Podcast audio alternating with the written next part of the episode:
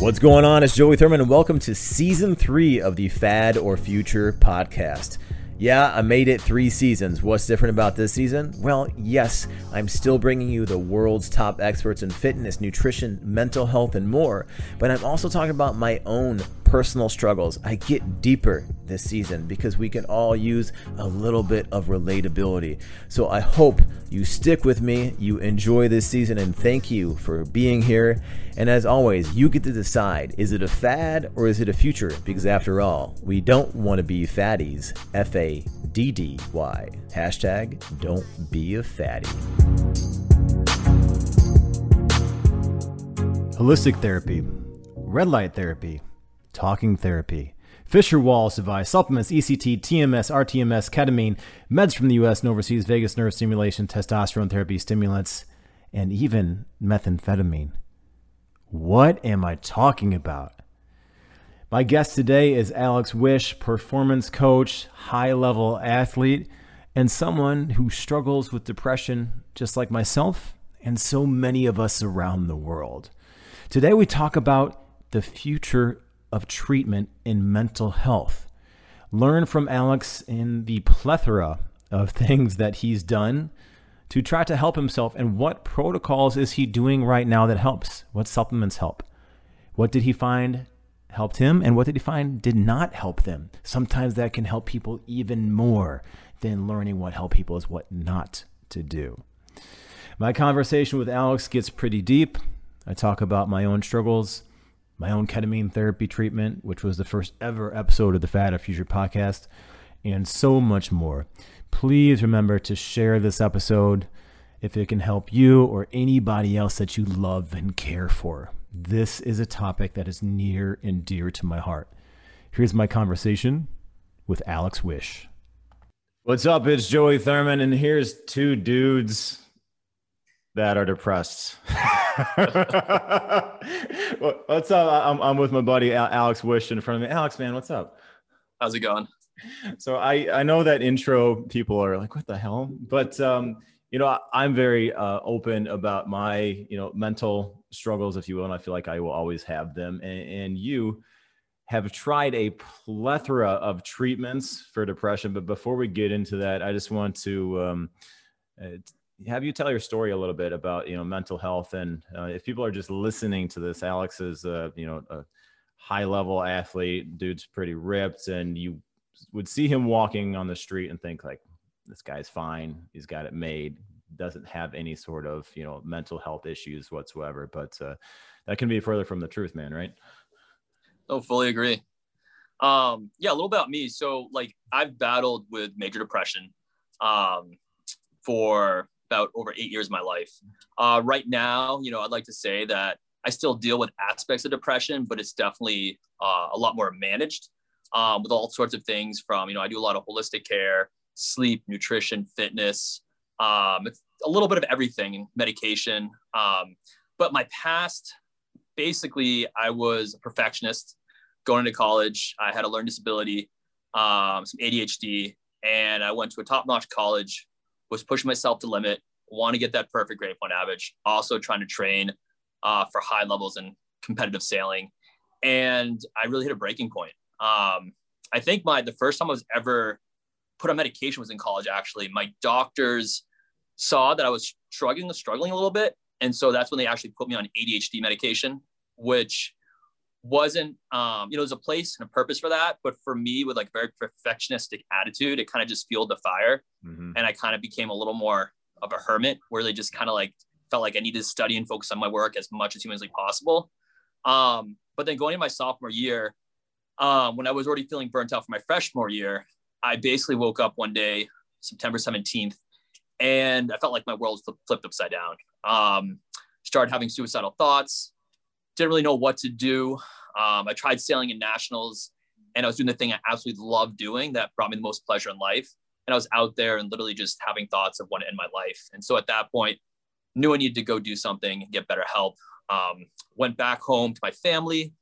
There, I worked with a doctor, and you know, no one really knew what I had.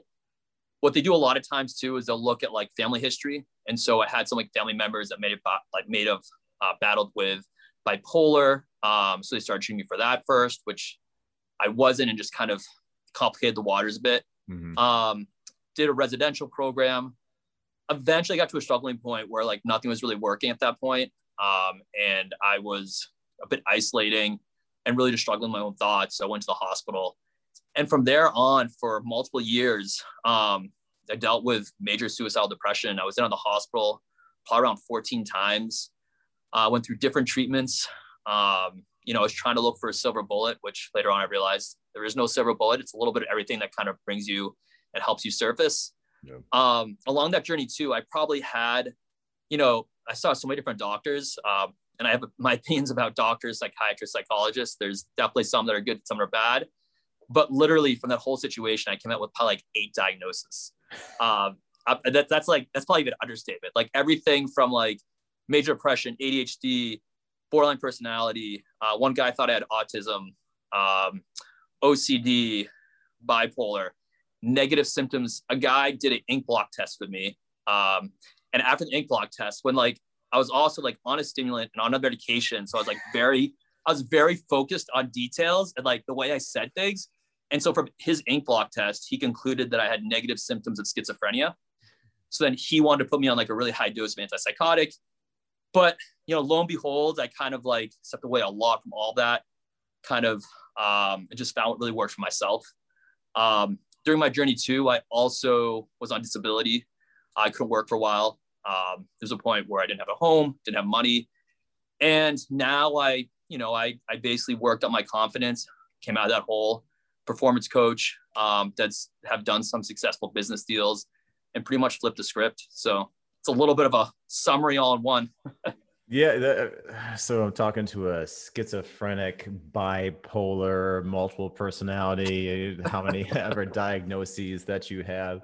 Uh, speaking of diagnoses, what? How would you explain depression to somebody if they if they're listening to this right now? Like, I don't know if I have depression, and obviously a clinical depression term might be completely different. But in your words, what is depression? Yeah, so this is a, I mean, that's actually a great question you asked. Um, so depression for me is a spectrum you know, I think some people have an idea of what depression is. And I think from my perspective, like, and you know, because I've been in the hospital multiple times, and it's not just my own journey of journey of witness, but I've seen a lot of people go through struggles. I've seen a lot of other people's journeys. I've helped them, they've helped me. But depression's on a spectrum where, you know, on one end, um, someone could really have some off days. On another end, I've seen people who are like catatonic, where literally, um, when I was in one hospital, there was a person with severe depression, and they were literally unable to talk and they were just doing some movements over and over again. Mm. And they actually got some treatment done in the hospital, um, ECT, and they were able to bounce back and completely different person. But you know, depression, um, it's a depressed state. So you know, you're thinking, uh, projecting the world's really negative. Um, it can be as intense of having suicidal thoughts, which I had, and some things can be situational that can bring things on, meaning that you know there can be life circumstances that can definitely be a catalyst um, that can make you feel depressed. Um, and then sometimes, like in some of my situations where I had a major depression, I had suicidal thoughts. Like the thoughts were just more spontaneous. Like, like I was like, well, I'm writing a book, and the title I want to call is "Death by Pretzel" because I was literally like, and it kind of talks about how sometimes depression doesn't make sense. But I was literally uh, eating a pretzel and like thinking like, how could I kill myself with a pretzel? That's how depressed I was. So I mean, you know, it's you know, there's there's low there's like motivations off libido yeah. can be off, uh, energy is low. You know, you just don't really have a care to get out and really walk around and engage with people. And it's definitely like a, an off baseline from where you normally are. Um, people around you tend to maybe recognize symptoms first, um, more so than yourself. And people around you also recognize symptoms when you're getting better too, more so than yourself. Um, but yeah, that's kind of my overall perspective. So how would somebody know? Because obviously we have a lot of, in the past year and a half or so. Yeah, our world has had big issues, but how would somebody know if there's just some sort of traumatic event that happens to them? Maybe somebody passes. Maybe there's a relationship, the long-term relationship that fails. Uh, you know, how can they distinguish between that and being depressed? I mean, there's a depressive state but you know is, is it a certain period of time where people are like wow I, I can't get out of this it's been months on end and just i'm on a, I'm in a funk or is it a case by case basis Um, I mean, there's like two answers to that. Like one, there's like DSM, right? It's like whatever the, the DSM has a criteria they put you under to help treat you. Yeah. You know, and whether that's helpful or not. Um, you know, I think it's for me, like what I've seen with some people, it's kind of like a baseline that goes longer than a two week threshold. Mm-hmm. Like something that's really long in that two week into a month that lasts longer. Um, but I also think it's very base by base. Yeah. Um, you know, it's and it's, it's also just the normal things that normally bring you joy just don't really bring you joy anymore. Yeah. Um, that's good. I, th- I, think a lot of a lot of people that's that's the one thing that I commonly hear is that you know be happy and sometimes you should be able to kind of just like set apart your different parts of your life and if you go to work or go to work out and just things just you don't want to do anymore and it doesn't seem enjoyable. Is there anything in, in your life or you you feel like this was this was the catalyst this was the trigger or just all of these little things started coming up? Because a lot of times people you know they could have their you know I mean, a, a, a, child or parent of somebody pass, sure. and then it, it, it just they don't ever get out of that for a long time unless they seek help. Is there anything in your life that kind of you're like, oh, this is what where it started? Yeah, I mean that that's a great question too. Um, for me, you know, I, I think a lot of this came from the perfectionism. Mm-hmm. I think I think the perfectionism, like I've always been a very intense person. And I took that to an extreme where I sacrificed socializing, community, different things to like have this thing that I wanted to achieve that doesn't really exist. Mm-hmm. And like for me, it was in school, it was like a 4.0 GPA. Um, I, so it was a combination of that. Um, I think my family, you know, were more likely predisposed with depression. Mm-hmm. And then also I did have growing up seasonal depression. Like I never like looked back, I never took any medication, but I look back, I'm like, oh, in the winters, like I tend to put on more weight or is a little more lower. Um, but there's a concept cool that's called the diathesis stress model, which is like everyone has a different set point and this is just one theory out there but people have different set points. So if you have like a hereditary like predisposition to have depression that set point might be a little lower. And it just takes a bunch of events to kind of hit that set point that then causes your chemistry in your brain to go a little out of whack which might take you longer to kind of get back um, on. Whereas like other people that set point's a lot higher it might take something like going off to war or something a lot more traumatic in one's life or the loss you know of, of a a child or a loved one to kind of hit that set point. But for me, I think it was not particularly one thing, but just a combination of different things that I was ignoring for a point and just kind of hit me hard.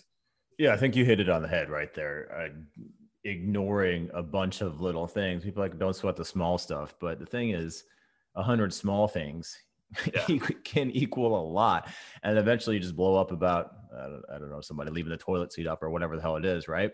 And, and it's it's not about the toilet seat. It's not about the argument. It's not. It, it's about these other hundred things that you didn't you know talk about in your life like letting some things go sure but there's all these things that you you never talk about it because me growing up i mean i was the stereotypical hey you're a guy you don't necessarily um, you know suck it up you fall down you wipe you wipe it off you don't cry type of thing.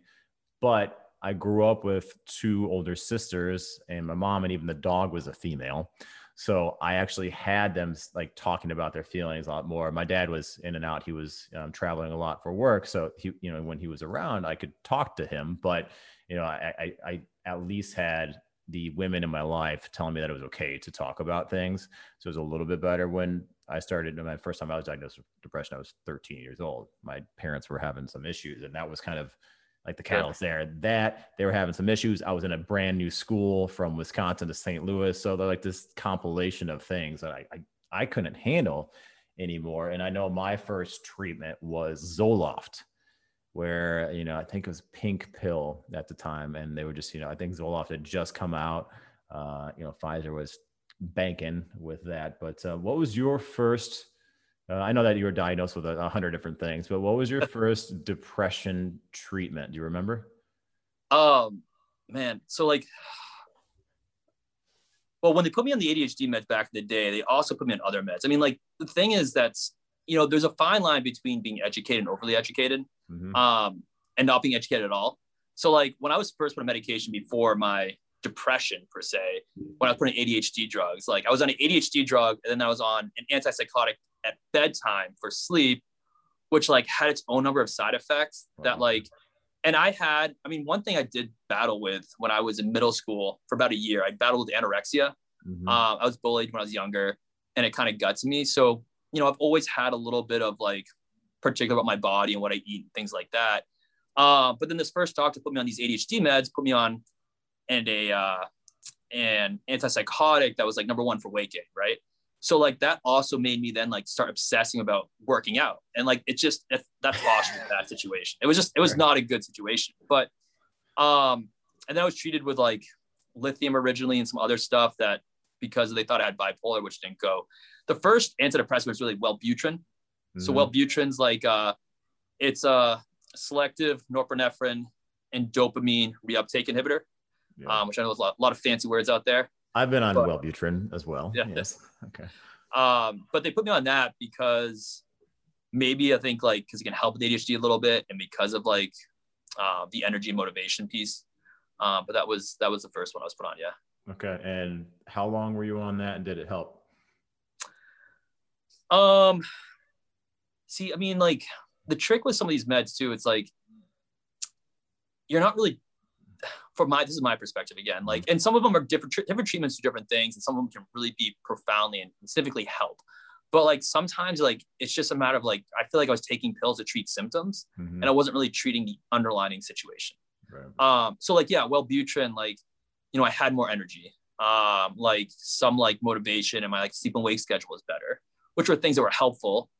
But you know I, I still end up in the hospital. So like the suicide ideation and stuff like that didn't really you know it didn't really do the whole picture. It helped a little bit though. Right. Yeah i mean i think that's that's a lot people expect a, a pill to to fix it. And maybe for a little bit i remember when i was on wellbutrin it was actually a few years ago like yeah it kind of had like an upper feeling to it. It's like you know when you obviously had like three or four shots of espresso um yeah, yeah. and then like you just feel, feel good for a couple hours and then it sort of just wanes or maybe get a headache or whatever. But um not really addressing everything.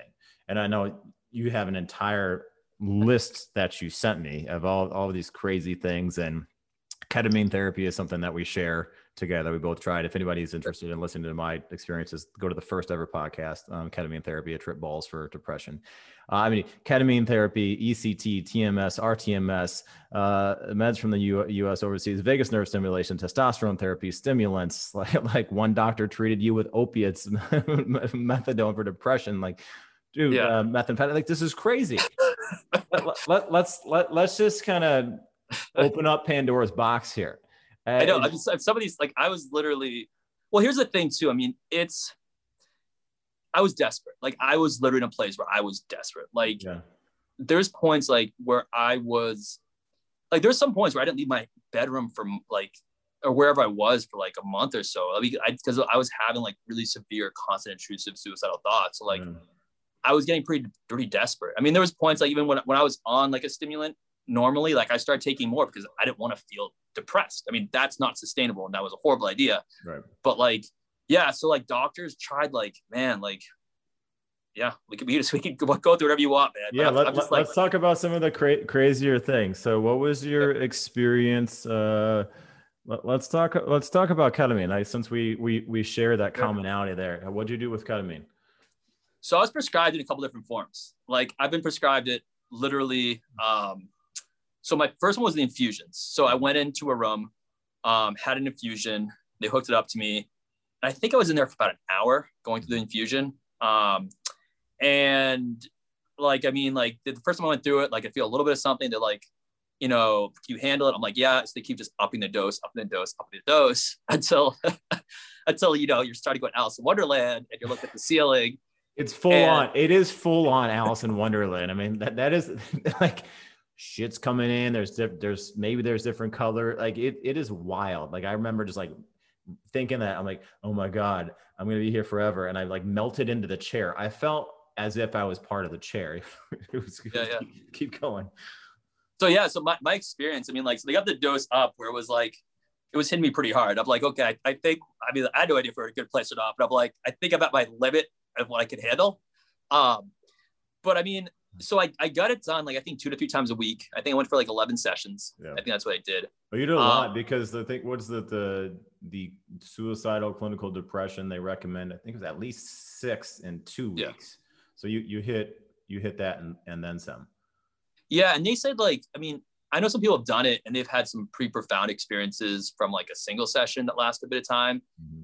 And some people, you know, it takes a few more. Um, a side note with ketamine, um, I just want to make sure I'm getting this right, but the the aspect how ketamine's used, they're actually so one thing with ketamine is like the onset of how quickly it can help someone with depression is one of the fastest acting antidepressants out there mm-hmm. um, with antidepressant effects if it works.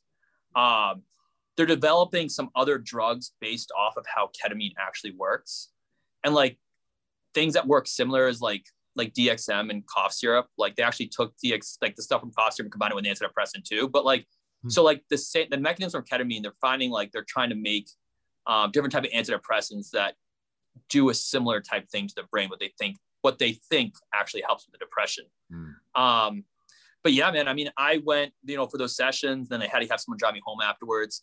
You know, for me, I wanted these things to help. Like I wanted to believe they helped but you know everyone's different. Like i looking back i don't think it made that profound of experience for me. Like it didn't really help me. Um, and that's not to say it could help someone else but from my experience it wasn't um, there was no profound you know vision afterwards. Um, although when i was going through it like i did like have this experience where i was looking at the ceiling and i was like imagining you know the movie alien? Uh-huh. right? So i was imagining my depression being like the creature's an alien. And I was like literally like blasting him with some like crazy bazooka. And so like I was like seeing this on the ceiling and somehow I thought that would help me, you know, battle my depression. But besides that, you know, that's kind of what it was. Yeah, for me, I, I did two, and there was a few weeks apart, and and there was a couple I had some, you know, they, they call it an ego dissociative drug, and you know, I, I felt better and I was able to take a step back. And actually, my pain, I had some back pain and stuff. And ketamine is actually sure. very good for pain. They do like localized injections too. So that that did help that a little bit. But I feel as if I needed more sessions to get more out of it. But it did. There was a couple revelations during that made me just kind of step back and and look at my intention in life. So I think from yeah. that aspect, yeah, it, it was good, but I feel like I, I needed more. All right. So ketamine, and you've got a bunch of other things on here that I haven't tried.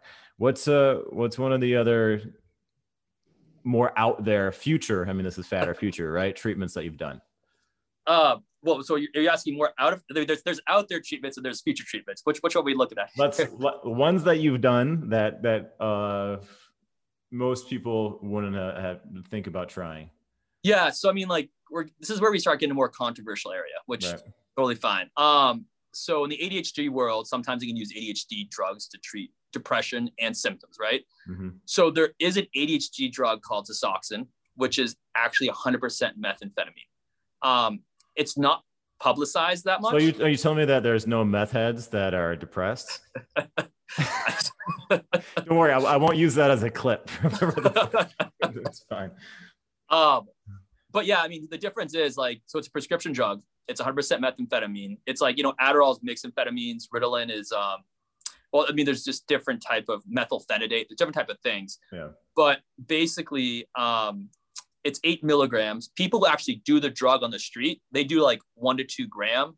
So this is like eight milligrams. So it's okay. a lot, a lot smaller, a lot right. less hard.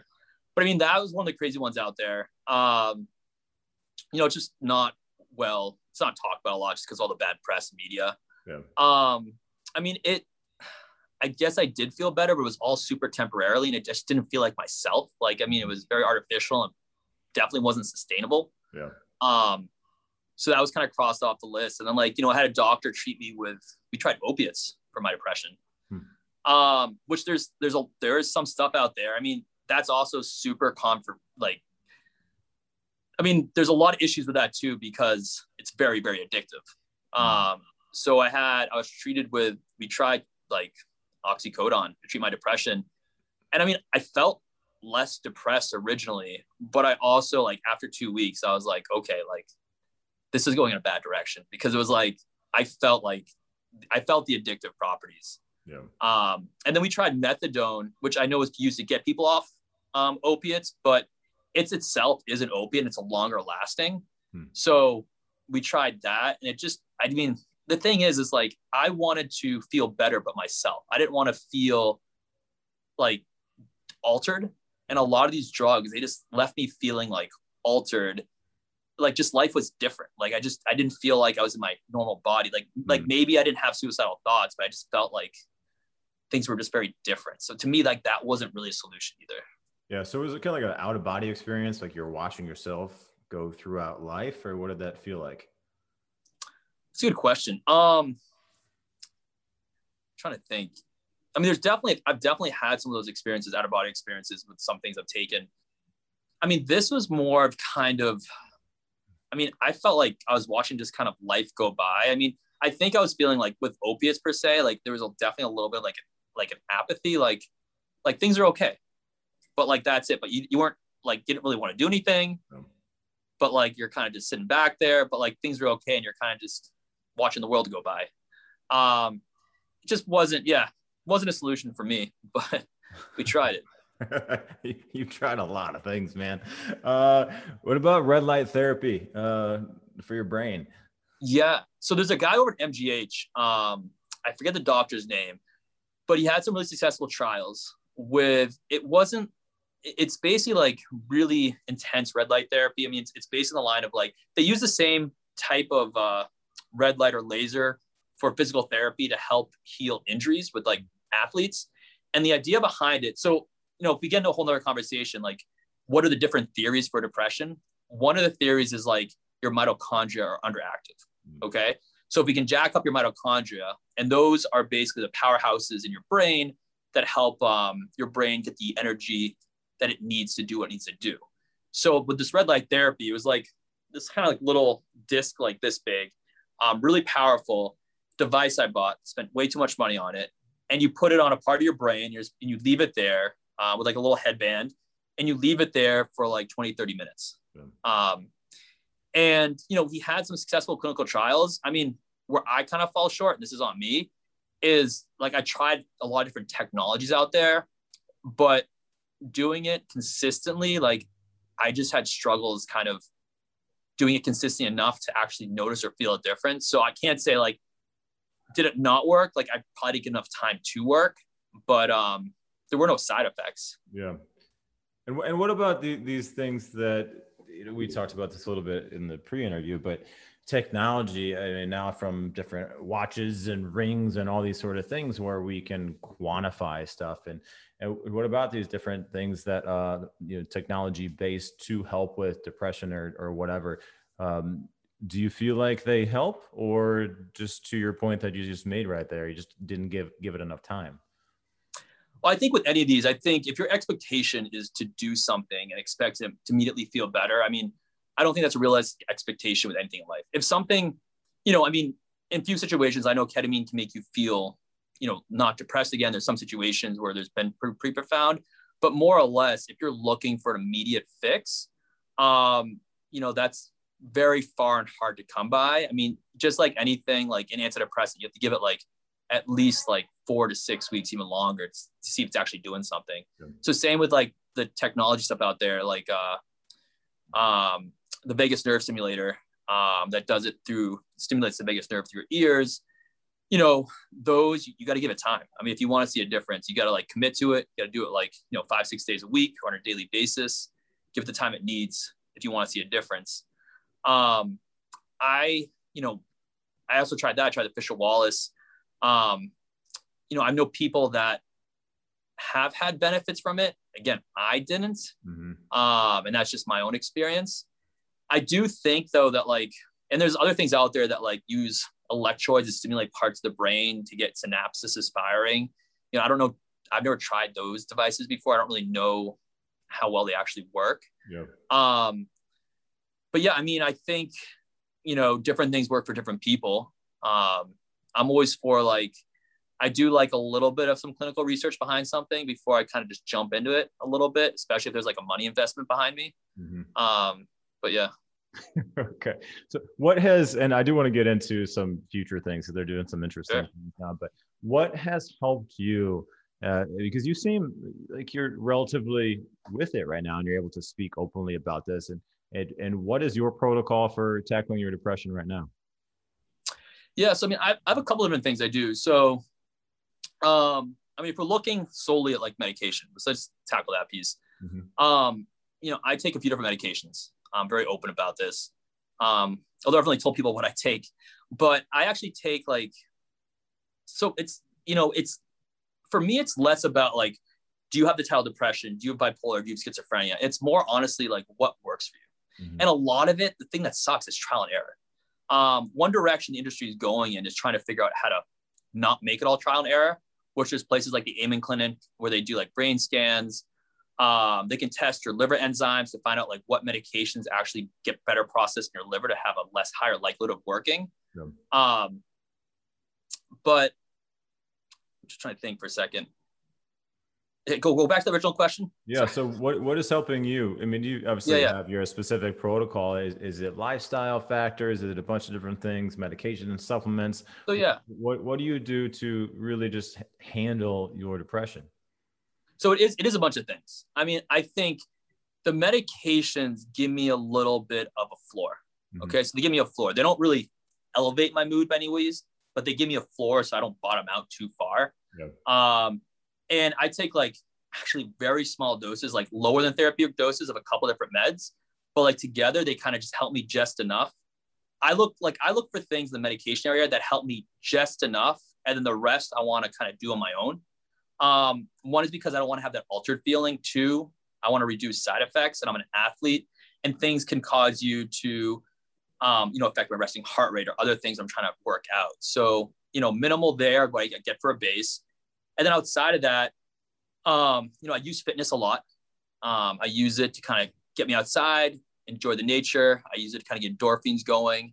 Um, I use light box therapy every morning. So it's something I started using for seasonal depression, but now I do it yearly. Um, and so I Mm, use like a light box. Do what? It's, it's that, yeah, got to explain what that is. So light box, it's 10,000 lux. It's a certain brightness. Mm. And literally you want to sit uh, within like a foot away from it. And I'll put it to like side of me. I'll do my computer, read a book or something and do it for like 20 minutes in the morning. And like, so I cut out caffeine from my complete diet, but that like that light box therapy, like is like a cup of coffee. I mean, I feel so awake, alert. It suppresses melatonin, helps my sleep cycle. Um, and so that definitely gives you a big boost in the morning. And in the winters, there's also research to show that this the sunlight increases serotonin in your retina. So like I've noticed like a mood difference from doing that. Yeah. So I've stuck with that. Outside of that, nutrition wise, um, you know, we were talking about this in a plant uh, plant based podcast, but I try to have a lot of different leaf, leafy greens, a lot of variety. Um, there's a lot to do with probiotics, prebiotics, you know, gut health. So I try to get my variety of good bacteria, which is I think essential, and kind of moving away from that a bit. Um, people surrounding myself. Um, I just did a post on my Instagram about this, but like you know what really pulls people down i've seen a lot is when you surround yourself by people that you know are either doing behaviors that are counterproductive or that are really pessimistic or that are doing activities things that can pull you down like if you're around people that are more inspirational that are going towards your goals that give you like insight into yourself and how you're behaving and you know how you're interacting the world like i think those can i think that can be a huge game changer too so like community and people Yeah. Um, Surrounding yourself with positive people and, and people 100%. that you want to, and then you know, emulate that. That's huge. And then on the uh, other thing I do too in the winters, um, and this is kind of debatable out there too. Um, so in the winters, when I actually have seasonal depression, I will go for like a couple months. I will do testosterone therapy for a few months in the winters, um, because it actually does help my mood significantly. Now there's like, and my, my T levels are on the lower side, but I don't like do it where like a bodybuilder does it. I do it like just enough to get my levels to like a little higher. So in the winters, like my libido's good, my energy's good. I feel like working out. I feel like eating well. Um, and I found that to be a good augmentation in the winters, help me out a little bit.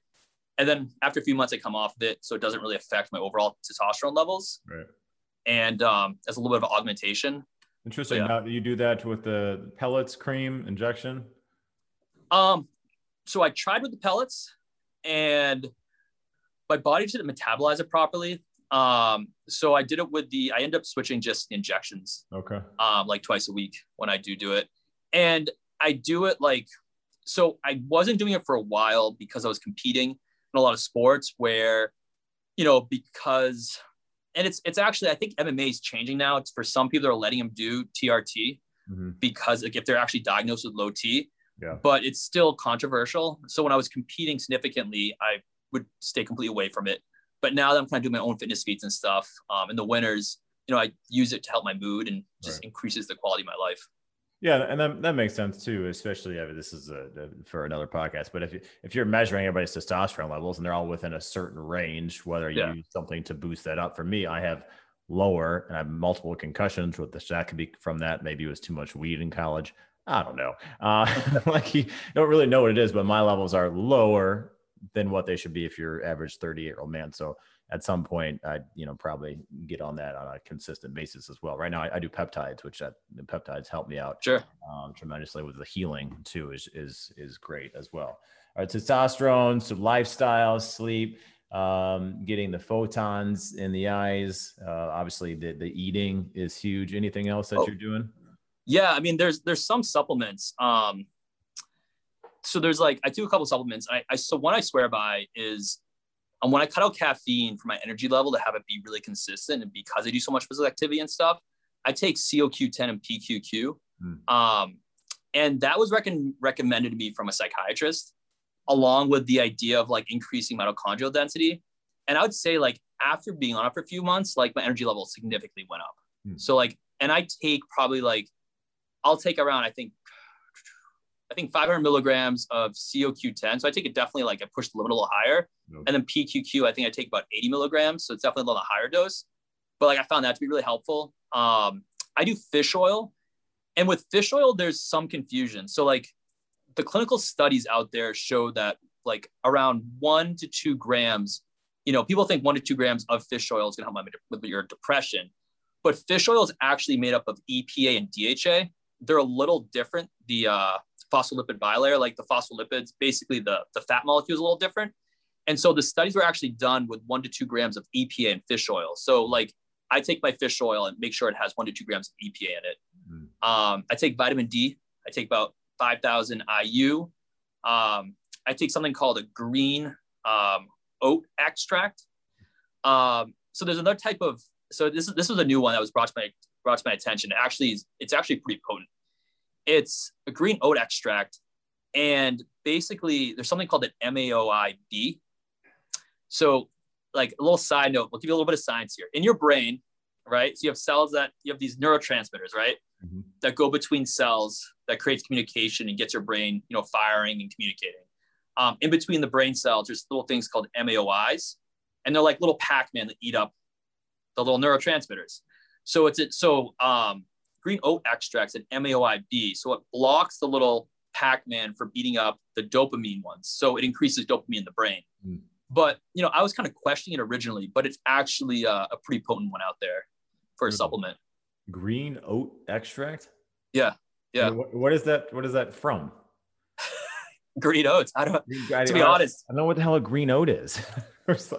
yeah, there's um I think it's called, I want to say dopamine um, is, yeah, wild green oat extract. Um, I want to say it's called dopamine is the, the one I take, but yeah, no, it's a little unique out there. Yeah. That's like when you hear, I used to hear the, the, the depression uh, TV commercials, the MAOI inhibitors. So it's probably, it's working on, on that same pathway, huh? Yeah.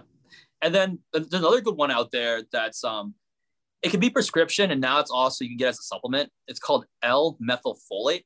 Mm-hmm. So um, there's folic acid, and then L-methylfolate's the more bio bioavailable form. So directly crosses blood-brain barrier. And the idea behind that, like, so basically, if antidepressant didn't work, doctors then, I mean, if some doctors know about it, they prescribe L-methylfolate because the idea is that your brain just doesn't have enough neurotransmitters to make it work. And L-methylfolate replenishes neurotransmitters. Hmm. Um, so that was really helpful to me too. Um, yeah. So like it was a combination of like supplements, you know, some depression medication and like just really big life changes. Yep. I, think you know the the life changes, and obviously you talk about it open and honest, and uh, whether that's talking with a therapist or friends or podcasts, I, I think that is going to help tremendously. What are you excited about for the future uh, of treatment in you know the mental health therapy in general? Is there anything that really you're just like, wow, I, I can't wait until I can give this a shot, or it's it's more available to people? Yeah. Um, well, actually, there's one quick thing I want to talk to you about just mm-hmm. before we switch in that. Is that okay? If I just of course, man. It's your so there's one. so you know, there's something I went through that like there's a stigma out there, and I just want to kind of talk about it for a second. So something I went through was um, ECT, electroconvulsive therapy. Mm. Um, there's a movie called like One Flew Over One Flew Over the Cuckoo's Nest. You'll see a lot of shows that take place like in psych wards. You'll see people, and it looks like they're getting like electrocuted, yeah. right? Um, so electroconvulsive therapy is actually a treatment that is still widely used. Hmm. Um, and it can actually be significantly effective. Now, it's one where you have to weigh the side effects and the benefits. Um, and again, this is my perspective, my my opinion from it. Like I've seen people undertake it and go through it who got out of some really really severe depression, and that was kind of like the only thing that really worked for them. Um, but it's basically, and it's like this has to go in like different theory of how like what depression is, but like it's either one electrode or two electrodes on your head. Um, you have general anesthesia, so they, they put you out for the session, and they stimulate a seizure. So they're stimu- so they actually create a grandma grandma seizure in your body, hmm. and there's a couple. Did you say a grandma seizure? Yeah.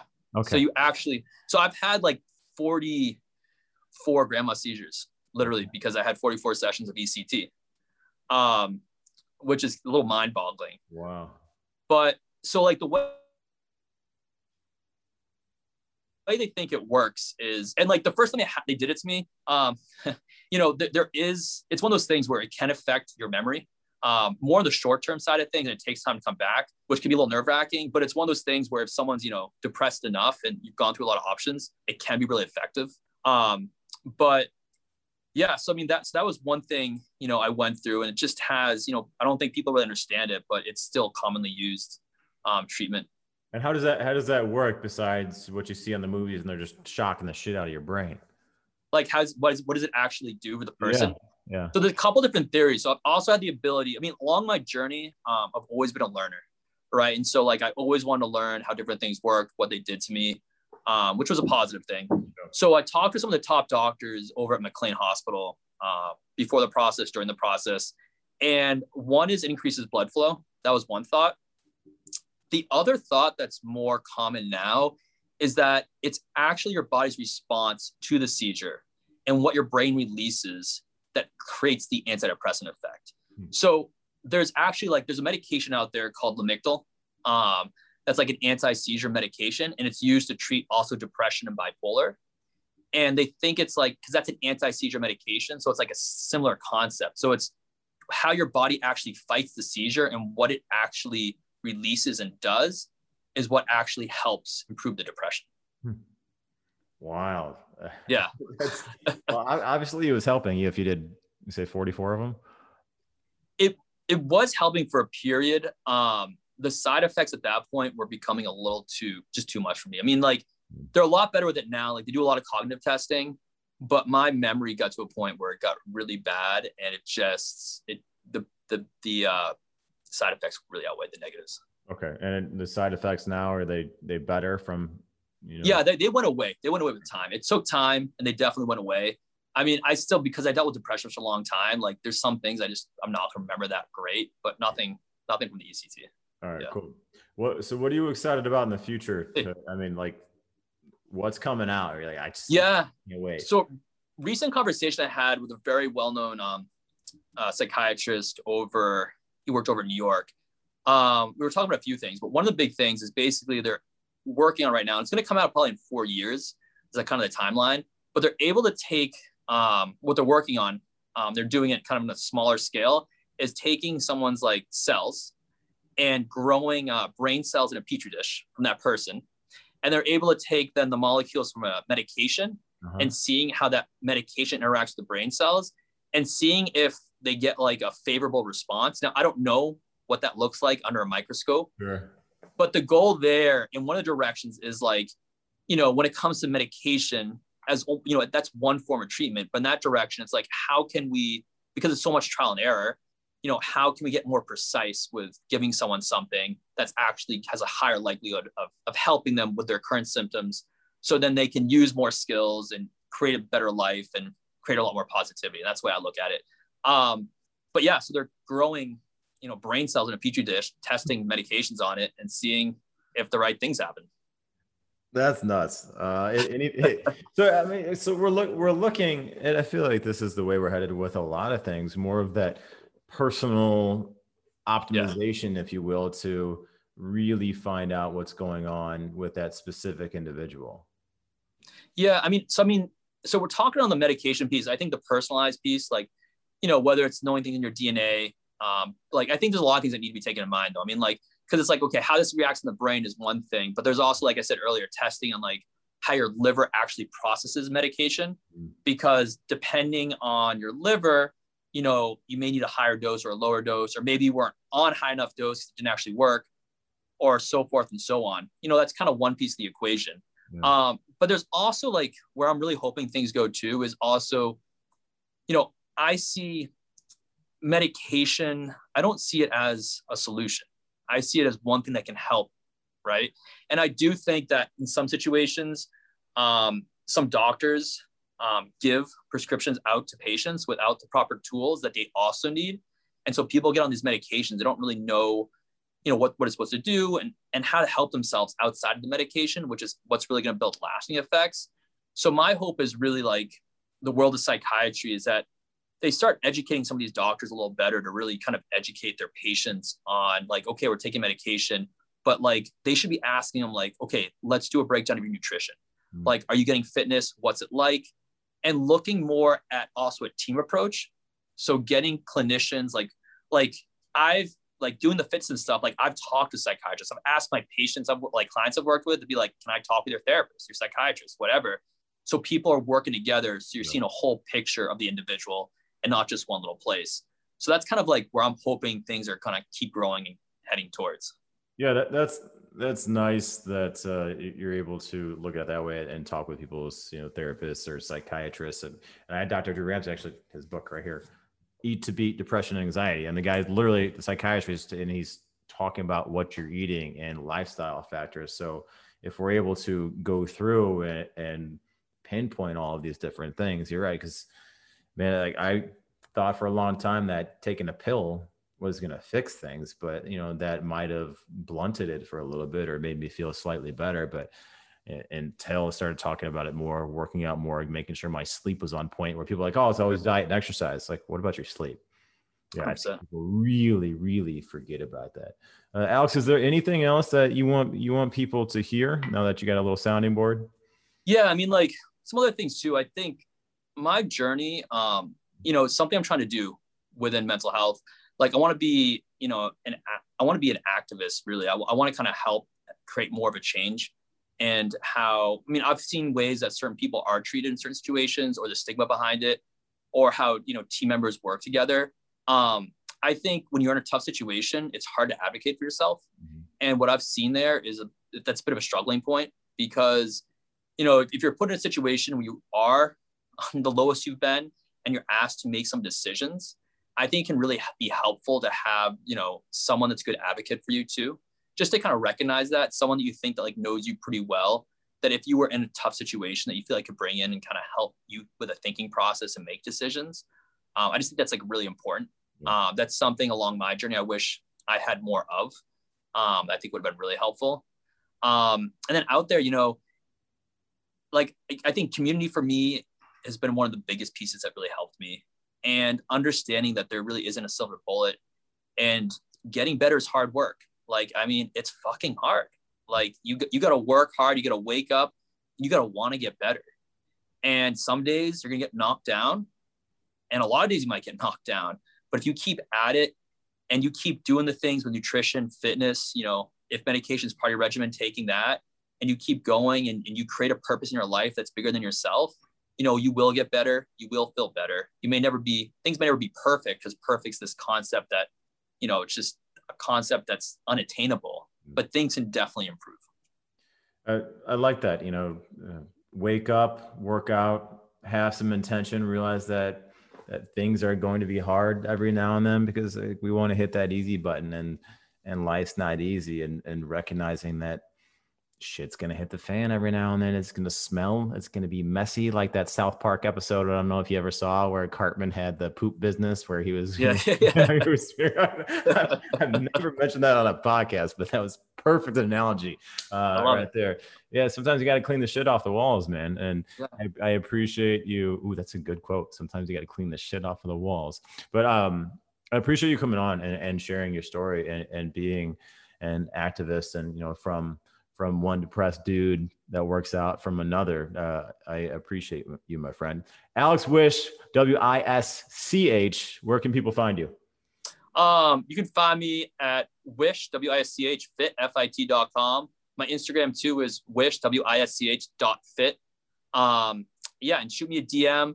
If you're going through a struggling moment in your life, you don't know what to do, you have some questions, I'm always here to help out and I'm always willing to help out anyone. So feel free to reach out. Amazing. Thanks, man. I'm Joey Thurman. This was another episode of the Fad or Future podcast. Remember, don't be a fatty, F A D D. Why be a part of the future? Cheers.